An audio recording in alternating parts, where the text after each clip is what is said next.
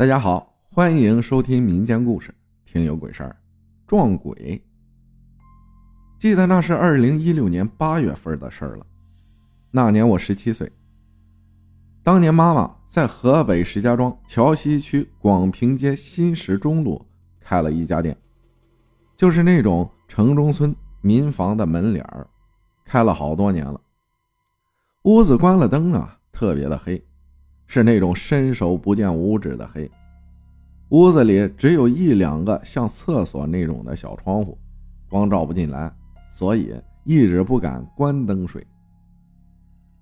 房子不是很大，三间，最外面用来待客。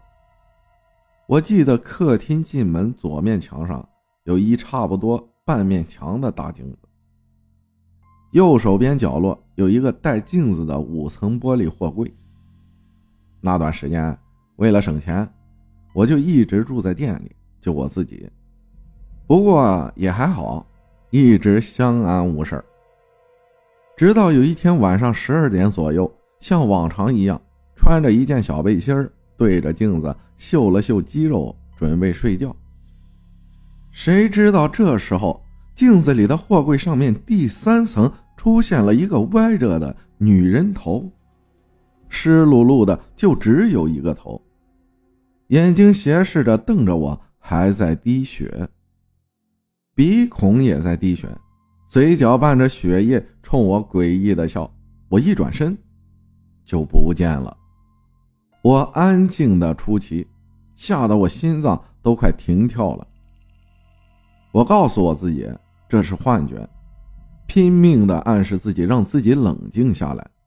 过了一会儿。我就回里屋躺下了。接着我就这么开着灯，听着歌，躺着玩了一夜的手机，直到天亮。第二天，和妈妈说了这个事儿，我妈带我去城中村找了个神婆，据说会这些东西，也不管是真是假就去了。那个神婆说我遇到不干净的东西了，应该是吓到了，给了我个平安符。我摸过的，里面装的是朱砂。电视里老这么演，说能辟邪，我也就将信将疑，心定了不少。后来也确实没发生过类似的事儿。没多久，我们就搬走了。后来我无意间问起了我妈，才知道那事之后，她打听过那间屋子。据村里的邻居老人说。以前有一个年轻漂亮的女孩，在这里开了一家化妆品店。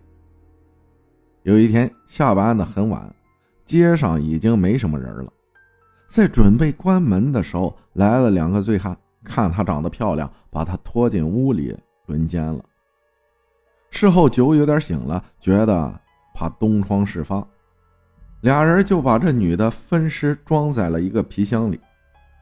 扔到了离店不远的巷子人家堆放杂物的墙边了。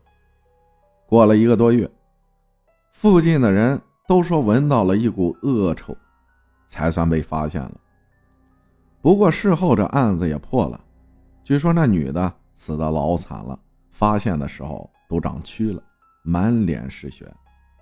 我现在想想都后怕。地址上面有，大家可以去证实。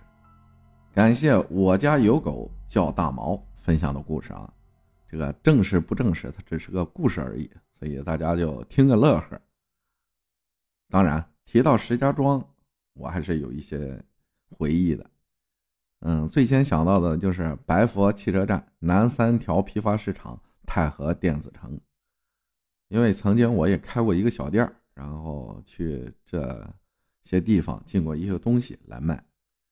说到这里，当然还要提一下最火的，嗯，石家庄的小吃，正宗安徽牛肉板面，反正是挺好吃的。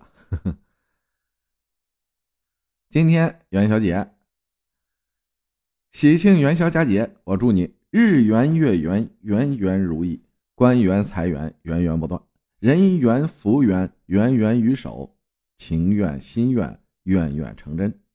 祝大家元宵节快乐！感谢大家的收听，我是阿浩，咱们下期再见。